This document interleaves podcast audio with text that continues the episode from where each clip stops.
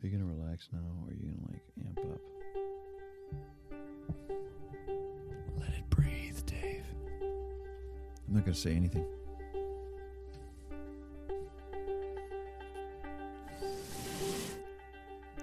Take a deep breath, folks. Find your place of mindfulness. We're living in tough times. Really.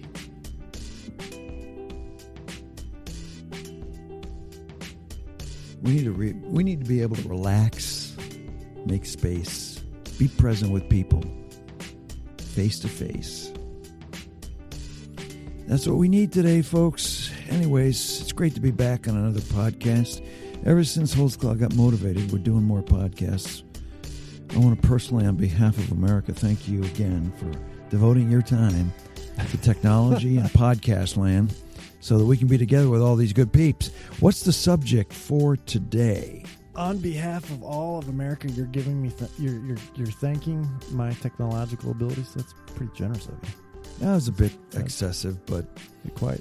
Or are we trying to make this podcast great again? Is that what you're trying to say? oh my, oh my, there you go. All right, sorry, my first Trump dig. You know, like uh, early days in uh, in our podcast, we would always time how Over there long- at the Griffith Conference Room? Yeah, yeah, back at the home. Yeah, Man, I used to love that place. there's been like four episodes since you've mentioned that. But you know, back in the old days, back in the Griffith Conference, it, w- we would take you know bets on how long it'd be until you mentioned Hauerwas. But now it's probably we should switch that to how long till little uh, a mention of Trump, I guess. But that's probably I don't even mention him. it's probably not good or bad. But speaking of Hauerwas, we have Hauerwas coming in. I want to be sure all of you who are listening know this. We're having Hauerwas, Stanley Hauerwas, former theologian of the year uh, Time. by Time Magazine, um, is and he's a theologian ethicist. He is coming to Northern Seminary. Do you believe that? It's actually you were doing Dave Fitch's connection Well, in June, early June. He's coming for a Thursday night and a Friday morning lecture, public lecture. and what are we going to be talking which about? will most likely be free to everyone, although there'll be a little cost just to cover lights and everything. He's going to be talking about do we need the church? Yeah, I love the title because, you know, I think or I worry that uh, a lot of the younger generation, by younger, I mean even younger than you, uh, and you are old. Uh, but, anyways, even the younger generations are thinking we can do justice in the world without the church. We can get on the train and do the work of God and justice in the world without the church. Now, that I think is a legitimate question. And I think a lot of people are kind of saying, I've had it with the church. Uh, the church that doesn't seem to be uh, caring for the poor and being involved in bringing the justice of God into the world. I think that's a legitimate question. Do we need the church? And I think Stanley will give us some powerful conversations as to why it's impossible to do God's mission So that's June without 8th, the church. June 8th and June 9th. It's going to be great. You can actually pre-register right now uh, and get a free gift when you pre-register. And that'll mean that you'll know exactly when registration opens and you'll get the earliest possible price. So uh, do that. It's going to be a live streamed webinar also. And so if you pre-register, you also get all those details. So you don't want to miss this. So be sure to pre-register. That's at seminary.edu slash on mission 17. It'll be in our show notes and I'll probably mention it at the end of the podcast. All right, so All right, now on to talking the about today. uh, I've started polemically and antagonistically by dropping a little Trump joke. So I'm part Yeah, of the problem. You aren't kind I? of led into the topic at hand. Uh, I've entitled this on living in these antagonistic times. And uh, what I want to talk about, or what the question I want to ask is how do we engage? How do we engage in the struggles and the injustices and the victimizations and the oppressions uh, that are going on in our society without making them worse? How do we do it without creating more antagonism? There's a lot of people today, I think, who are coming to the conclusion that all the anger and all the protests and everything that we tried to change people's minds in 2015 and 2016 maybe didn't help at all. They made things worse. They got the other side that they were trying to connect with more angry, more blankety blank, more this, more that. And so what happened is we had a blow up in a more divided country now than we've ever had before. How do we enter the world and not create more antagonism, but yet not stay by silent, stand by silently, and allow the injustice to go on or even get worse. What's your take? Well, I was talking uh, with one of our shepherds. We had a retreat last weekend, uh, and a bunch of stuff was happening in the news last weekend with the immigration executive orders and things like that. And uh, this gentleman said, he's just like shaking his head. He's just like, I think it's just going to get worse. People in the pews aren't going to be able to sit next to each other anymore because they have different views on this or that. And the church is just going to keep splitting and getting farther apart. And I was so disheartened because, on the one hand, uh, I think he's right. On the other hand, I believe strongly that the church should witness against that, that we should be able to live in peace even uh, among those differences. So, yes, Yes, this is so- an important topic. Maybe there's a bunch of you out there feeling the same way. The church should be a place to witness to a different way, but you just don't see it and you have very little hope. Join the club.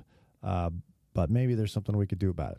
Yeah, so I'd like to um, start off the conversation by uh, um, once again uh, quoting myself and uh, a tweet that uh, actually I think it was a Facebook post, but it went something like this, and I'd like I'd like to hear what you have to think about this whole.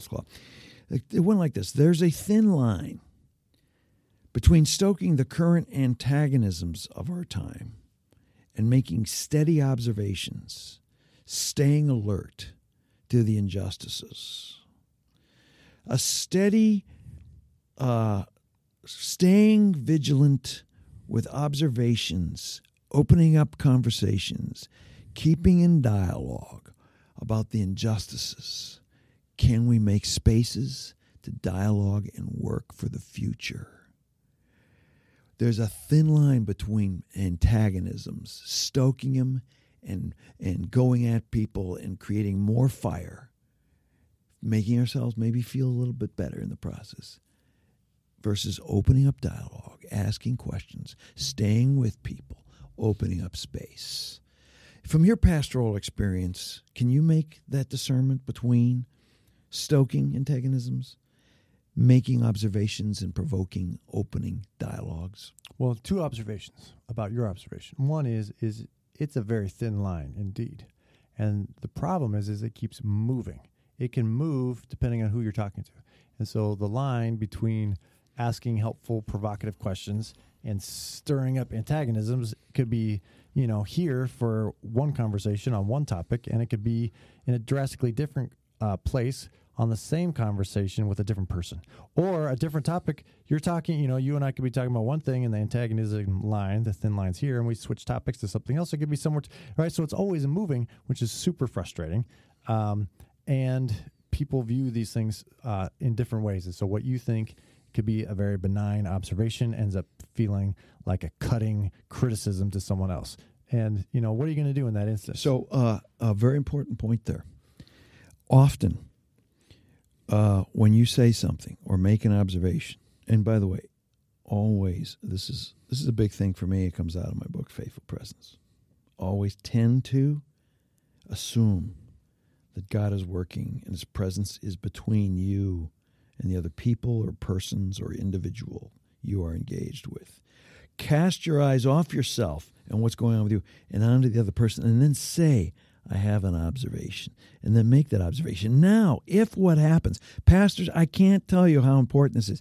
If what happens is somebody gets stoked, somebody gets really angry, somebody starts hurling, somebody starts throwing up their arms, hang in there.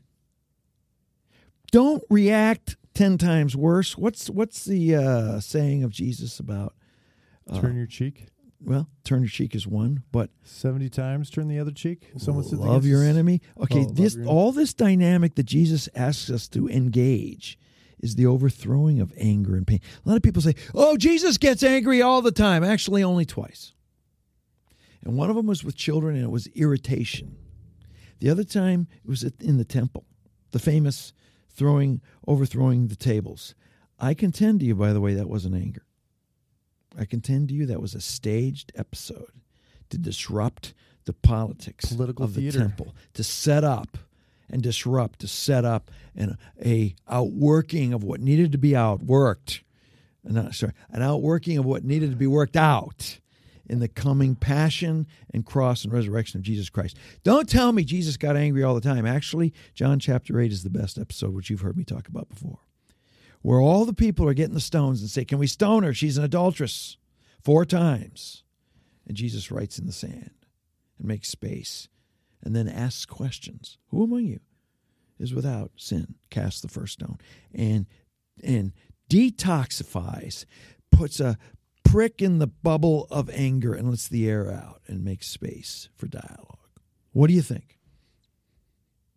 You weren't listening, were you? No, I was. I was just trying You've to. had a long day. You said so much. I was like, I don't know. What, I yeah, I agree. I'm asking us to uh, not stoke the antagonism. Yes. So back to the line and the stoke. So so there's, there's two things. One is what do you do when you inadvertently stoke the antagonism?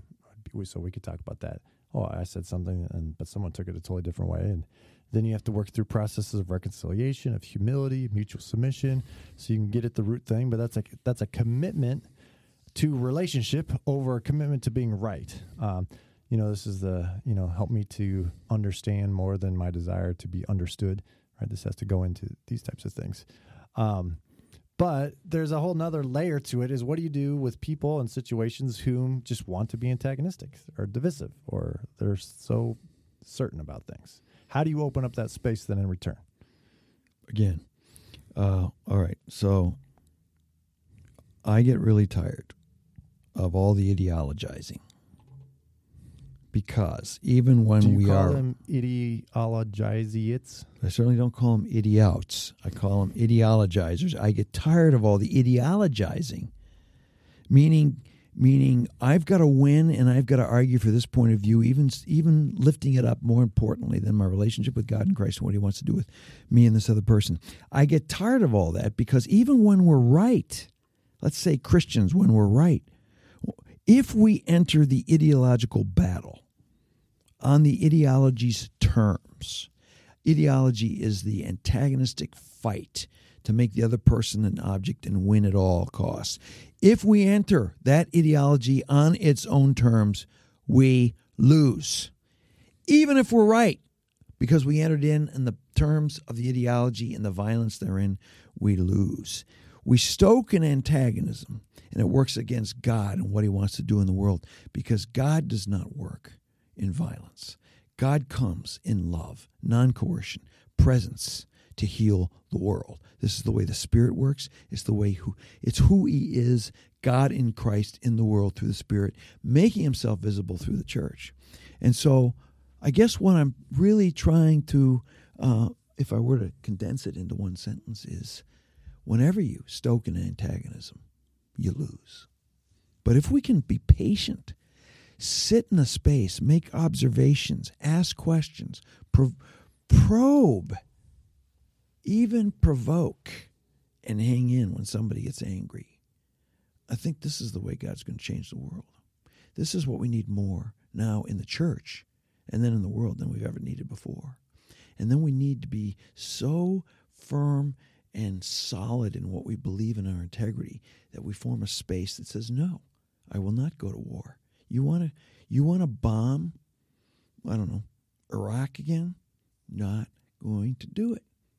You want to create a situation where we're going to exclude this person and this person because they're Muslim? We're not going to do it. Did I sound antagonistic, antagonistic on that? sound angry you know i don't know so what are some practical skills so how do you probe rather than um, creating a, a polemic. How do you uh, work with people who maybe they don't want to? They Okay, just first- to keep going. How do you enter into this First, before we go into that, how much time we got left? we got enough time. I, I just want to say that it's very important to have an understanding of how Christ rules and reigns and how the church is meant to be the fullness, Ephesians chapter 1 says, of the presence of Christ, where he is head over the whole world, but the church is the fullness of him therein. And so we need to live in that fullness and realize this is this is God at work. And wherever we go we we must bring the presence of Christ. Wherever his absence is wherever he is withdrawn there's violence. God will not work in violence. We must bring his presence to every situation does that sound like pie in the sky to you no it doesn't I just want us to talk Does it sound practically. too Let's- ethereal to you? well, yes. Okay, yes. It's pie in the sky. It's ethereal unless we have examples or practices that we can inhabit to do this. All right, so, So, I'll when give you're you. on Facebook or when you're talking with somebody at McDonald's, how do you engage someone, or how do you diffuse an antagonistic polemic situation? All right. I'm going to give you f- five strategies. I want you to comment on each one. All right. One, stand peacefully with the hurting, the immigrant, the black man that's getting arrested unjustly, the woman who's suffering at the hands of misogyny, How is Especially- that a strategy? especially in our neighborhoods. How's that a strategy? Stand peacefully with them. So stand, stand peacefully. So I believe the marches of the women, despite some of the ideological issues that were being bandied about on the day after uh, Trump got elected, I believe when we go stand and be be at peace and be present with Black Lives Matters marches, not violently, when we draw attention to the injustices systemically in our neighborhoods by being present in these marches, in these town hall meetings, I believe Christ will work in that. I think it's already, I think it's very important in this day and age post Trump that we live in that these peaceful, nonviolent marches continue on and on and on. Tonight, a few of us from our church are going to go meet with the local mosque. We're going to go be present. I'm going to say, we believe, you know, that we are here to be with you nonviolently. We do not want to exclude you. We want to make space for you. You are welcome in our lives and welcome in this neighborhood. And that space that's opened up, I believe God will work in for the salvation of the world and the salvation of my Muslim brothers and sisters. Be present peacefully with the hurting. Okay, so I fully support that. So I don't, in a sense, have. Is have that a good strategy? Uh, sure, because it's presence, it's local, it's relationships. But what do you do then with someone who hears that you're doing that, and they just think that you've sold yourself out to a pro-liberal, progressive agenda, and you're probably not even Christians anymore? Okay, so what I would do is when dealing with people with going off on excessive moral platitudes, What Uh, do you you- do when I say Black Lives Matter is a fraud? They're inciting more racist violence, and you are just participating in a broken system and enabling a bunch of people. I tell, here's my second strategy. I don't actually believe that, but that's the conversation. Here's my second strategy. Are you ready? Or are you going to interrupt again? Probably. My second strategy is tell a real story and then ask, what would you have me do? Okay. Tell a real story, of course. That means you have to know and be with real people. Like if and we do this a lot as pastors. We did this a lot uh, when people complain about the church. You just say, "Well, all right. Well, what do you want to do? You tell us what to do. We'll just do it." And so I think that's a way. No, we don't say that. I submit to you. What would you do if I Okay, were right. blah, blah, blah, blah, but that is a way of um, reducing antagonism by handing power over to someone else. But it's also By a way a of question. detoxifying and deconceptualizing and de-ideologizing the concept Black Lives Matter, and then telling the story about this black man I know, right. unjustly arrested. And then say, "Well, what do you think should happen? What should we do?" And it happened three times in the last month in my neighborhood. And there's a pattern here. What would you do for John, for Joe, and for Will? What would you do? So moving. So the strategy is moving outside of the level of abstraction into concrete. Yeah, abstraction. Reality. Abstraction leads to ideologizing. If I use my favorite word, it leads to oh, I'm going to make an object, an imaginary object. I'm going to hate this object, and I'm going to hurl all my pain, anger, and injustice at it, and I'm going to say they're the blame, and I'm going to feel good about it, and I'm going to uh, uh, stigmatize everybody who is that of that concept. All right. So, s- But uh, tell a real one- story. By the way, this happens all the time in the sexuality debates. We should do this. We should not affirm, or we should affirm. Both sides. And I go, well, what would you do about this person, this friend of mine, who went through blah blah blah blah blah blah? blah. Would you affirm, or would you not affirm? How do we engage for the kingdom of God, for the reconciliation of all things, for the restoration and healing that God wants to do in people's lives? So, step one is stand peacefully with those on the margins. Step two is tell real stories to people who don't understand uh, those positions and react to them violently. So then, what's the third one? Ask good questions. Okay, Don't uh, I have no comment. don't pontificate. Amen. Ask good questions, and and it wouldn't help if you used a little humor. Use a little humor. If Mhm. you're of that ilk, if you've got, if you if you have no sense of humor, like you, maybe you have to use one of the other what are you tactics. But if you have good humor, make a little joke, make a uh, poke a little joke. You know, Muhammad Ali was great at making humor about how the white man turned everything black into the demons or the devil. He, he he would constantly make jokes, and you couldn't, as a white man, you couldn't listen to that and just laugh at that and go, "Wow, oh my goodness!" And you suddenly see the horror of how society's been set up to put white privilege at the top and make all things black subservient to it. And that was that was a gift. That was a gift of Muhammad Ali. Sometimes, of course, he turned violent, but how can you blame um, him? But but on the other hand, he had an amazing gift of humor. All right. Well, we're getting close to our time here. So, what are the last two? Did I say I had two? I thought you had four or five. I don't know. You, Okay, so max it out. so let's go with. Stand peacefully. Let's. Tell stories. Ask questions. How about this? Christological pacifism. That's that's the idea that we make peace in the presence of Christ through his his rule and his reign. It never seeks to defeat or humiliate the opponent. Always seeks to win a friend.